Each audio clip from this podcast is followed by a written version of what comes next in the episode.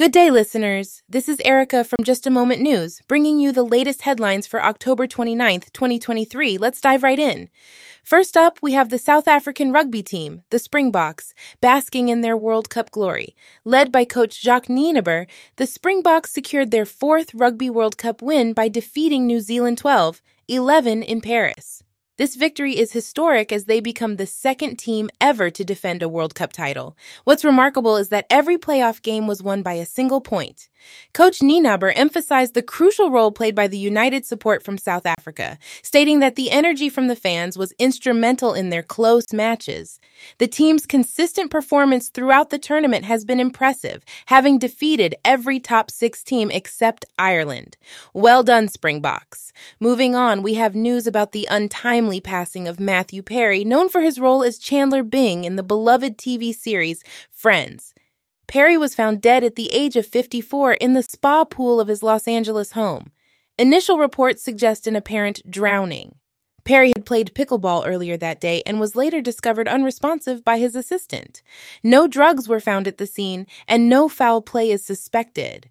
It is worth noting that Perry had a history of drug and alcohol struggles, but those close to him expressed shock as he seemed to be in a good state recently. The L A P D is currently investigating the circumstances surrounding his death. Perry's impact and legacy are evident as tributes and condolences pour in from around the world. Next, we turn our attention to the world of boxing. Tyson Fury, the renowned heavyweight boxer, faced a surprising challenge from former U F C fighter Francis Ngannou in a ten-round split decision match.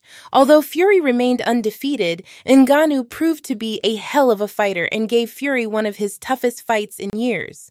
The match took place in Saudi Arabia and was part of a high-profile event attended by celebrities such as Kanye West and Cristiano Ronaldo.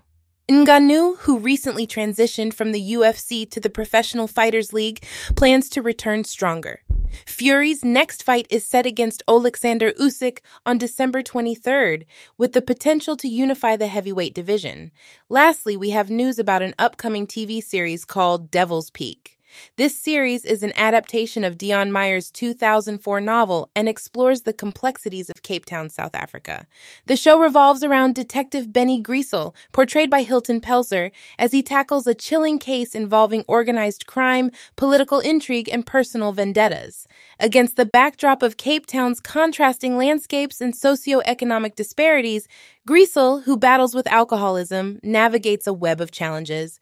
Directed by Jozua Malherbe, the series aims to provide an authentic representation of Cape Town's social fabric, shedding light on critical issues such as violence, corruption, mental health, and addiction.